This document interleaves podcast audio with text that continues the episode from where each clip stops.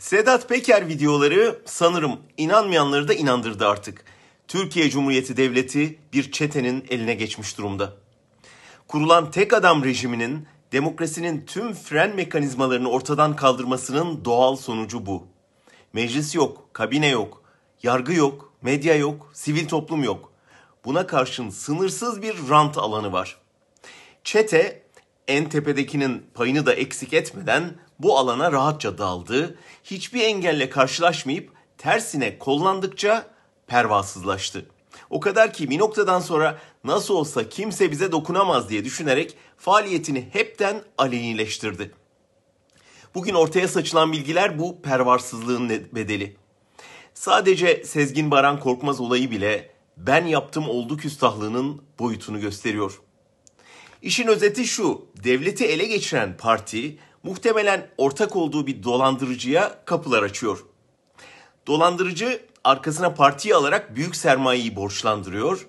Kendisini yakalamakla görevli polis şefini, kendisini yargılamakla görevli hakimi, kendisini araştırmakla görevli gazeteciyi otelinde ağırlayıp satın alıyor. ABD'de foyası ortaya çıkınca devletten yardım istiyor. Kendisini yakalamakla görevli İçişleri Bakanı imdada yetişiyor. Bakan dolandırıcılığı alacağından vazgeçmeye zorluyor. Buna karşılık kendisine ülkeden çıkış izni vaat ediyor. Kendisini yargılamakla görevli hakim ayarlanıyor. Dolandırıcının yurt dışı yasağı kaldırılıyor.